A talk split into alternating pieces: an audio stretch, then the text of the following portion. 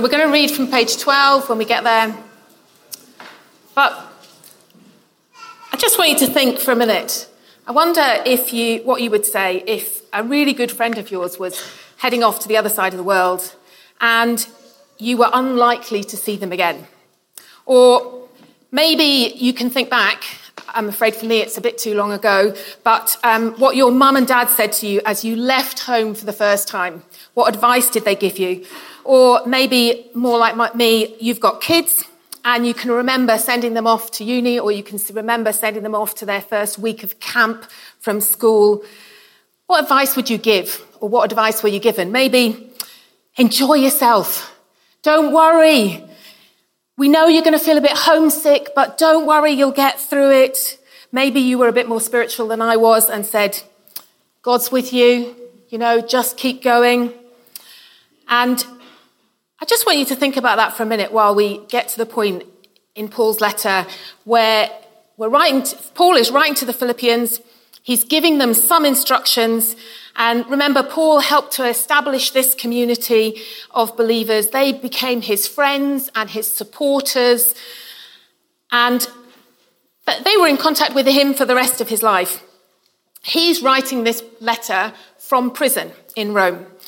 And last week he, we saw how he told them how he was getting on. It was quite unusual and it was totally focused on God. And if you missed it, I suggest you go back to the King's website and you listen to it again. Um, but this week we're going to start reading at verse twenty-seven, and it's on page twelve of the little booklet. So Paul says, whatever happens, conduct yourself in a manner worthy of the gospel of Christ.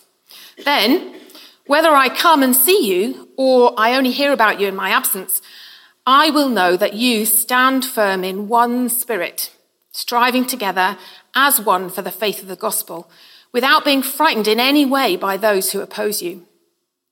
This is a sign to them that they will be destroyed, but that you will be saved, and that by God. For it has been granted to you, on behalf of Christ, not only to believe in him, but also to suffer for, for him, since you are going through the same struggle you saw I had, and now here I still have. Let's just pray that God will help us this morning. Father, I thank you that this is your word, that it's living and active, that you've already spoken to us this morning. And Father, I pray that you would continue to speak to us. Amen. So firstly, he says, whatever happens, conduct yourselves in a manner worthy of the gospel of Christ. Whatever happens, Paul exhorts them. Other translations have the word only. Nothing else at all must get in the way, distract, or excuse them from this great objective. It should be their all-embracing objective, whether Paul is there or not. Last week we saw how his whole purpose in life was to see the gospel proclaimed. Now he's passing that on to the Philippians. This is the only thing he wants to be bothered about. So his advice would be, from the very beginning, his advice would be, take the gospel forward.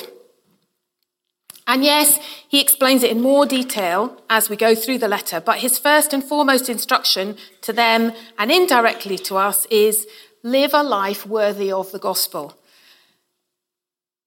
I wonder what that means to you. This is Paul giving the instruction that he thinks is most important. We should take notice. As it's already been said this morning, it's January. And in January, I don't know about you, but my thoughts start to go to the year ahead, particularly as it's cold here. What will we do? Maybe you've made New Year's resolutions. Maybe those have already been broken. Maybe you make holiday plans. Maybe you make, I'm going to be better at this sort of plans. I'm sure Paul made plans too. In fact, he tells us he made plans, and they don't always go to, to schedule. In Acts, he says, I want to go to such and such a place, and he doesn't always get there. But wherever he ends up, he spoke about God, and he proclaimed the gospel. So he tells the Philippians, whatever happens, conduct yourselves in a manner worthy of the gospel of Christ. Other translations have this as only, so the one thing, let your manner of life be worthy of the gospel of Christ. The word life here is actually saying, be a citizen. And it could be stated, you could rephrase it, only one thing concerns me. Be sure that you live as citizens in a way that brings honour to, or is worthy of, the gospel or the good news of Christ. Now, the concept of being a citizen is an important one. The Philippians were really aware that they were citizens of Rome. They might have been eight hundred miles away from Rome, but actually they were citizens, and that gave them certain privileges. In Acts, there's an incident where Paul is about to be flogged, and he speaks up, saying, "Is it legal for you to flog a Roman citizen who hasn't even been found guilty?"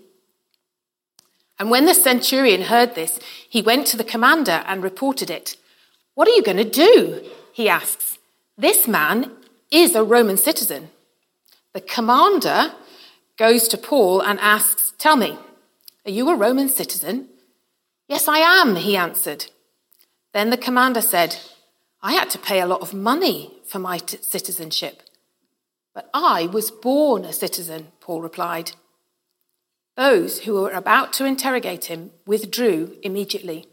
The commander himself was alarmed when he realized that he had put Paul, a Roman citizen, in chains. So being a citizen is an important thing, and it gives you certain privileges. Now, I'm not a citizen of Rome, and I suspect none of you are either. But we are all, if you have accepted Christ, citizens of heaven. And that gives us real privileges. If you're a child of God, you're a citizen of heaven.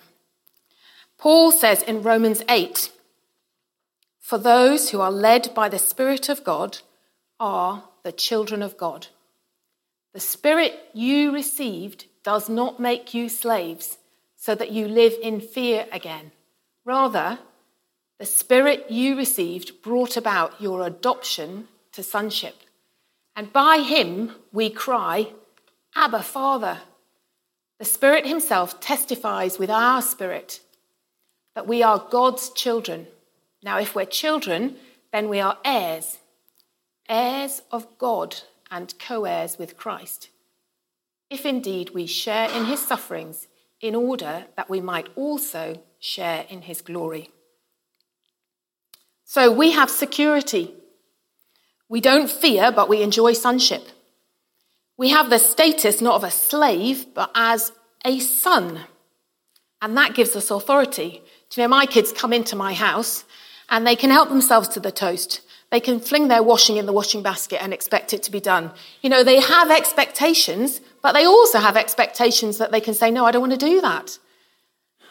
We have that with Christ. We have rights. We have privileges.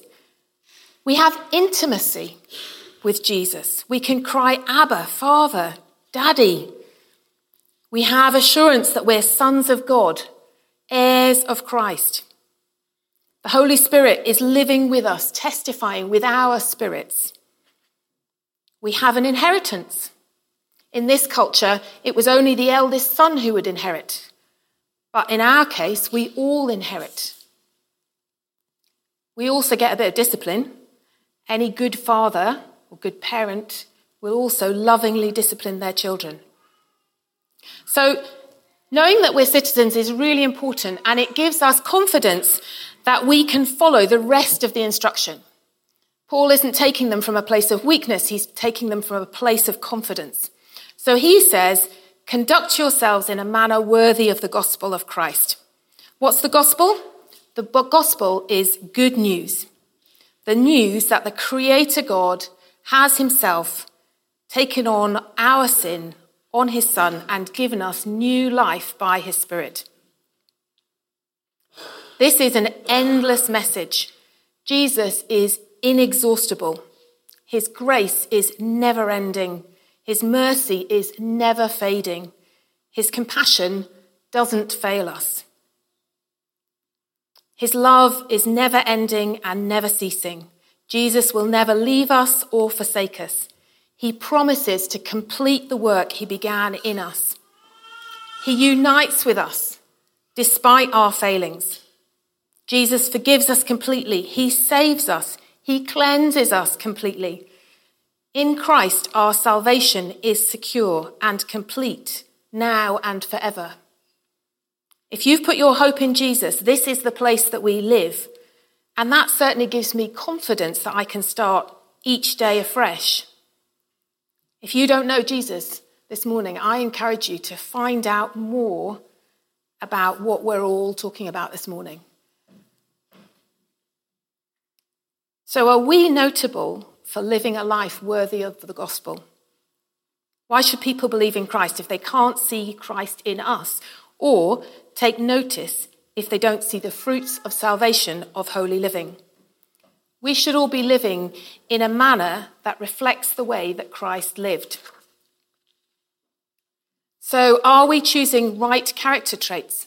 Are we pursuing righteousness? I'm not saying that we're perfect, and I am far from perfect. My family will tell you that. But we try. We won't get it right every time, but we do make some progress. Can people tell that you're different? Do you talk differently to your colleagues or your friends? Do you have different goals in life? Do you do different things with your money? Um, most of you will know, or a lot of you will know, that I'm a high school teacher. I have a lot of first years this year, of which some of them are very young. Uh, and uh, I often have to ask a child to wait outside the door for me while I speak to them. And it's normally a hymn, so I'm sorry the hymn is going to come out. Sorry about that, guys. Um, but our conversation often goes along the lines of, you did such and such. Is this the be- best behaviour that you can give me? No. I know that you can improve, can't you? Yes. So can we have back the person that you were last lesson, or maybe the beginning of the week, or maybe if I'm really scratching the bucket, The, end, the beginning of term? I'm asking them to put on a great version of themselves. I'm really specific. You did this specific thing wrong, okay? And I want you to do this to improve.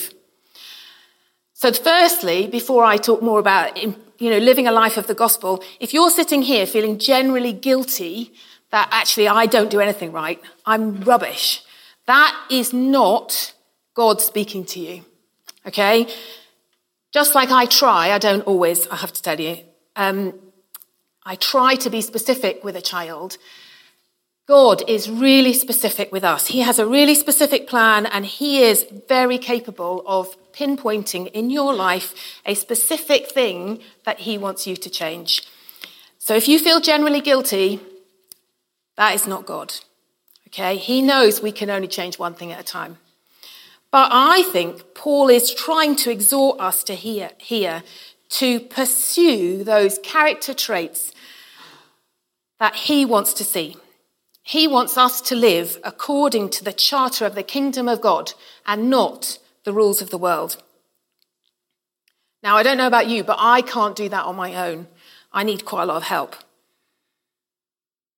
Before I move on, Paul isn't saying we can in any way earn our salvation. We're not doing that. We can't pay back God for what he's already done in saving us. It's our relationship with God, and his saving us from our sins is a totally free gift of grace. We can't earn it. We can't improve on it. But the gospel gives us new life and gives us a pattern to live by. It's like a measuring rod or a plumb line, which we can measure our lives by. And we want to re- live our lives in a way that reflects the way that Jesus lived. And that will come up again later in Philippians. He comes back to it. So if we need help, this comes as, brings us to the second point. We are to stand firm. He says, you st- should stand firm in the one Spirit, striving together as one for the faith of the gospel, without being frightened in any way by those who oppose you. So how do we do it? We stand firm, or we stand steadfast. But remember, standing firm under attack, while it requires a decision on our individual part, it's a corporate matter of activity. It's a fellowship thing. They're striving together. They're not doing it on their own. So there's a unity. There's a unity in one spirit. We have the Holy, the help of the Holy Spirit that draws us together. They're standing together with one mind. The mind here, the word psyche, refers to the sphere of affections and moral energies. It points to what we feel about things, how we react to them.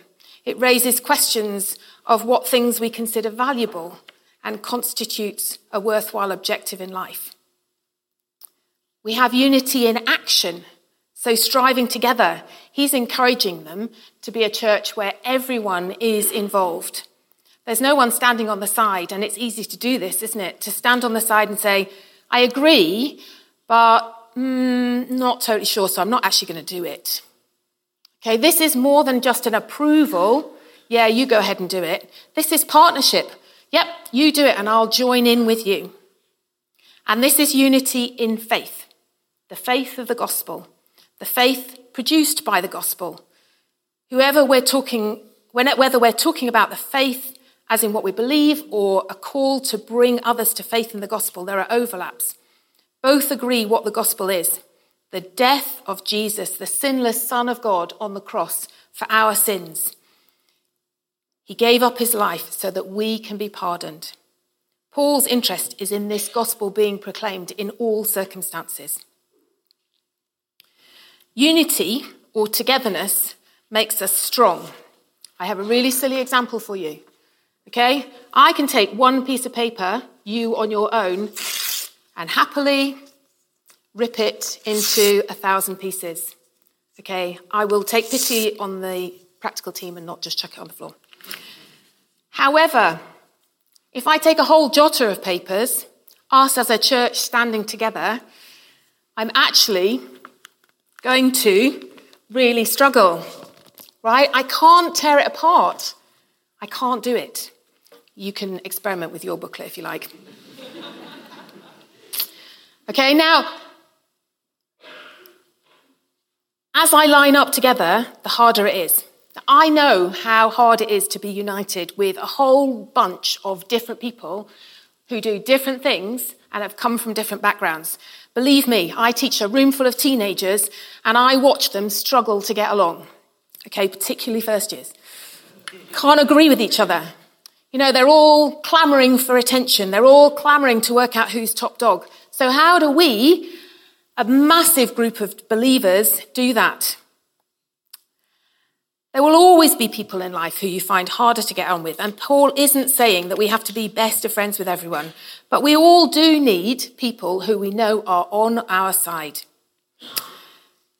who are praying for us, who, when they ask you on a Sunday morning or through the week, how are you doing? You don't just need to say, fine, thanks.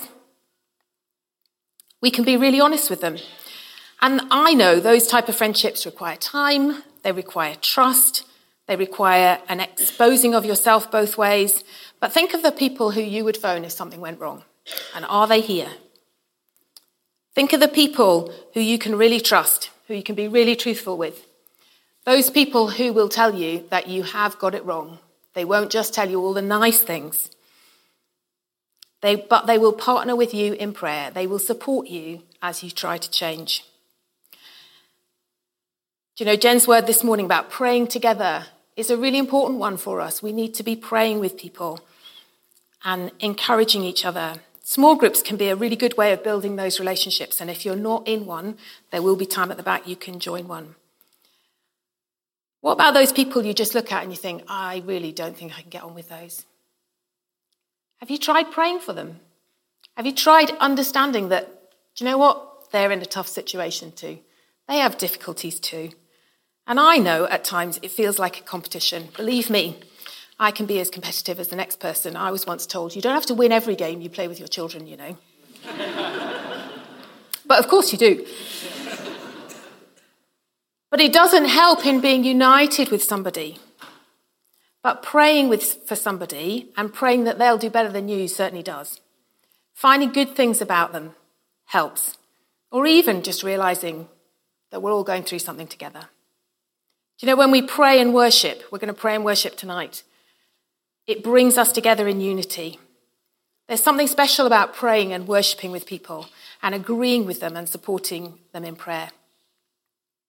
I'm not saying that we're all called to be doing exactly the same thing. Fortunately not. God made us to be very different. I'm, I think more like a sports team where every each player has its own particular role to do. Believe me, there are many, many people who would hate to do what I do every day. Equally, if you told me I had to go and work in an office, yeah, well, it would be a total disaster. I wouldn't last a week. We each have specific things that God wants us to do, and he wants us to do them well. And God made us to be different. He celebrates the differences. But within this, we're called for one ministry, the advancement of the kingdom of God. And by letting God love us, we also allow God's light to shine through us. His grace and for his glory were a sign for the, to the watching world that Jesus is alive and that his grace is real, and that anyone can get in on it. You'll notice that I've highlighted the word frightened on here. The word frightened here, Paul expresses really strong, a very strong Greek word. It's only used at this instance in the text, in the whole Bible. Um, it's used to mean frightened, as if the uncontrollable stampede of startled horses. Imagine standing in the way of a whole stampede of wild horses running towards you. Pretty terrifying. So Paul's thinking is that the world rises up in such opposition, it's designed to put the church in a total U-turn and scattering his people. The church, us, are to respond with a rock-like immobility, simply because we are a united church. This isn't the feeling of being nervous. We're all nervous about some of the things that we have to do. And actually, a bit of nerves is often good. Helps us to perform well. This is the being so terrified that we are stopped in our tracks. A rabbit in the headlights. So because we know that people are with us, we are united with others. We are united with God. We don't have to be terrified. We're not the only ones in the Bible that need to be reminded not to be frightened. Jeremiah, at the beginning of Jeremiah, is, God tells him, "Do not be afraid of them, for I am with you and will rescue you, declares the Lord." Moses tells the people in Exodus, "Do not be afraid, stand firm, and you will see the deliverance the Lord will bring you today. The Egyptians you see today, you will never see again." In Joshua, God tells Joshua at the beginning, "Have I not commanded you? Be strong and courageous. Do not be afraid. Do not be discouraged, for the Lord your God will be with you wherever you go." In fact, the Bible tells us many, many, many times, do not be afraid. So we don't need to be afraid without being frightened in any way by those who oppose you. And this is a sign to them that they will be destroyed, but that you will be saved, and that by God. So us being steadfast and not totally terrified demonstrates to those around us our salvation. And when people recognise our salvation, they recognise they're missing something and their own destiny of life without God. The Message puts it really well. It says, "Your courage and unity will show them what they're up against. Defeat for them, victory for you, and both because of God." Our courage and unity are clear to those who are watching. And people do watch your life once they know you're a Christian. They might not be aware of it, but they are observing how you behave and who, how you respond. And I don't say that to scare you, but it's good to be aware of what people, that our actions also speak of our trust in God. At the last bit, it says, and this is my third point, "It has been granted to you on behalf of Christ not only to believe in him, but also to suffer for him. Since you are going through the same struggle you saw I had, and now hear that I still have." This isn't the great bit, is it, of the message? The word here for, used for granted means to give grace or to bestow, both belief and suffering. Suffering is a sign that God is with you and not against you. Remember, Paul is here in prison and is experiencing suffering. He's chained to somebody twenty-four seven. That isn't stopping him proclaim the gospel. By grace, God gives us both faith and suffering for the gospel of faith. I'm not talking about general suffering, I'm talking about opposition. It's much nicer to talk about the faith part than the suffering, the difficulties. We don't deserve either, but both are part of the life worthy of the gospel of Christ. Now, Paul is thinking that they could end up in jail just like he is. I'm hoping and thinking that not many of us in our current culture in the U K should end up in prison for our beliefs. The Bible is clear that we will suffer for God's sake, and it says this is a gift. I think that's harder to swallow, and I'm not expecting to go into prison, but I do have to stand up for my beliefs. We live in a time where oppression of Christians is not officially sanctioned. However, Christian convictions are frequently ridiculed in the workplace or subtly undermined if you watch media or entertainment. We live in a really materialistic culture. This can put subtle believers, subtle pressures on us in the ways that we, for example, handle our money. In our culture, it's acceptable to be anything you feel, and feelings are so important. It can be hard to hold to the truth to Scripture where we're told to meditate on the word. Why? So that it permeates our being and that it's more important than the cultural or the day-to-day influence of the word. We must be careful that in the opposition we receive, for example in our workplaces, that we refuse to allow those who opposed the gospel to intimidate us into living no differently from the citizens of the world. I might not be going to prison anytime soon, but I do need to take courage in my heart and know that God is with me and stand with you all to speak out for what I believe. I want to treat my opponents with kindness and thoughtfulness. And as we do that, I think we'll see the kingdom of God advancing.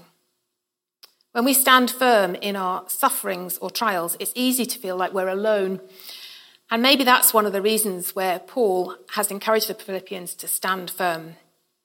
We should remember that in First Corinthians ten, it tells us, "No temptation has seized you except what is common to man, and God is faithful." The difficulties and the opposition we go through are common, yet we should be encouraged and emboldened. Other people, godly people are facing the same, if not more difficult circumstances than, they, than us. And God is faithful. As I was preparing this, I was um, reminded of an incident that happened a long time ago. Uh, when I first started teaching in England not long, I was promoted to uh, head of year. And so I dealt with discipline across quite a difficult year group. Uh, and one Friday morning, there'd been an incident in a class with one child. Yes, it was a him. I'm really sorry. Anyway, the incident was so bad, I said I discussed it with my with everybody, and I said, "Okay, we need to send this child home for the day," which obviously is a bit of an inconvenience for the parent. Yes, they're secondary, but they can't really just, you know, always go home. And I also insisted that the parent and the child came in to see me on Monday morning before he was allowed back in school, another inconvenience to the parent. Uh, now, this was fairly routine stuff. I didn't think much more of it. It was Friday. I was really relieved to get to the end of the day and the end of a sl- slightly difficult week.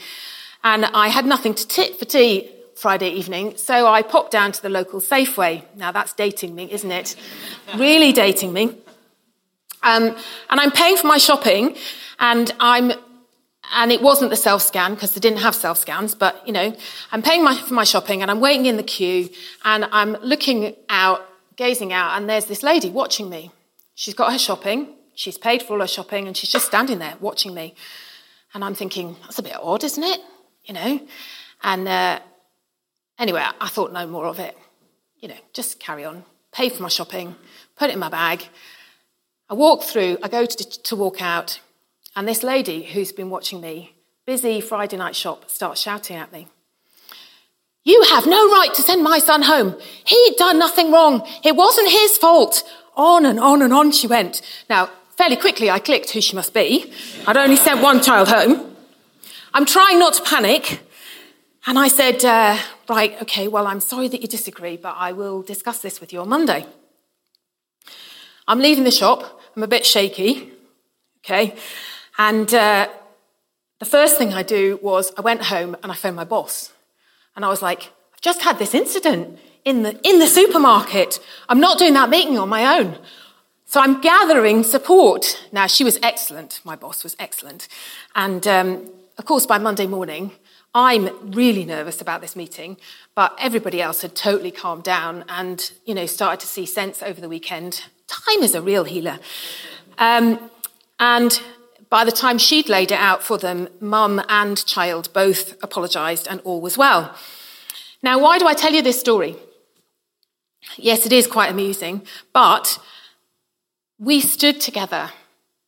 We stood our ground. We were really clear with both the parent and the pupil what was right in that situation. I was really nervous. I wasn't terrified because I knew I had the back. Somebody else had my back. Okay, and I was really relieved when it was done. But there is something special in being supported, and we are here to support each other. We are here to work in faith together with whatever difficulties people are facing.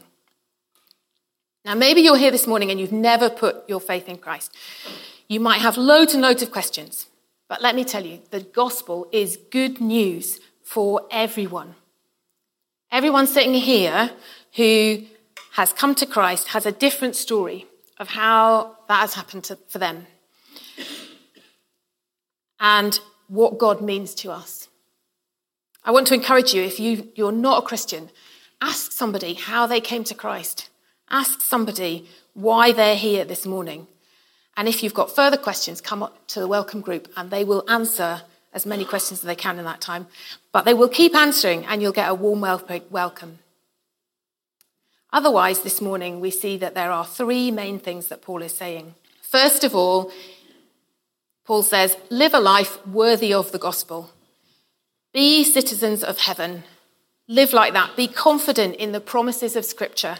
And if you don't know some promises of Scripture, start with Romans eight and meditate on them and see what God speaks to you about. But know Scripture in your heart. Secondly, he says, stand firm. That means standing with others. Join with the Holy Spirit in praying for people and being prayed for. Be honest with people about how you're doing. You don't need to tell everyone your deepest, darkest secret, but we all need some people who, when they ask you how you are, you can be honest. Enlist help with your struggles and ask people to pray for you and be willing to pray for other others. Even if you're in a difficult situation, actually praying for somebody else is really, diff- really helpful. Thirdly, it's clear that suffering or opposition is not an unexpected part of being a Christian. It's not a sign that you've done something wrong. On the contrary, the Bible's really clear that we will all face opposition and suffering. And amazingly, and maybe frustratingly, that is part of God's grace to us. It's one of the ways he uses to change us. But we can rely on God's faithfulness in every situation we find ourselves in.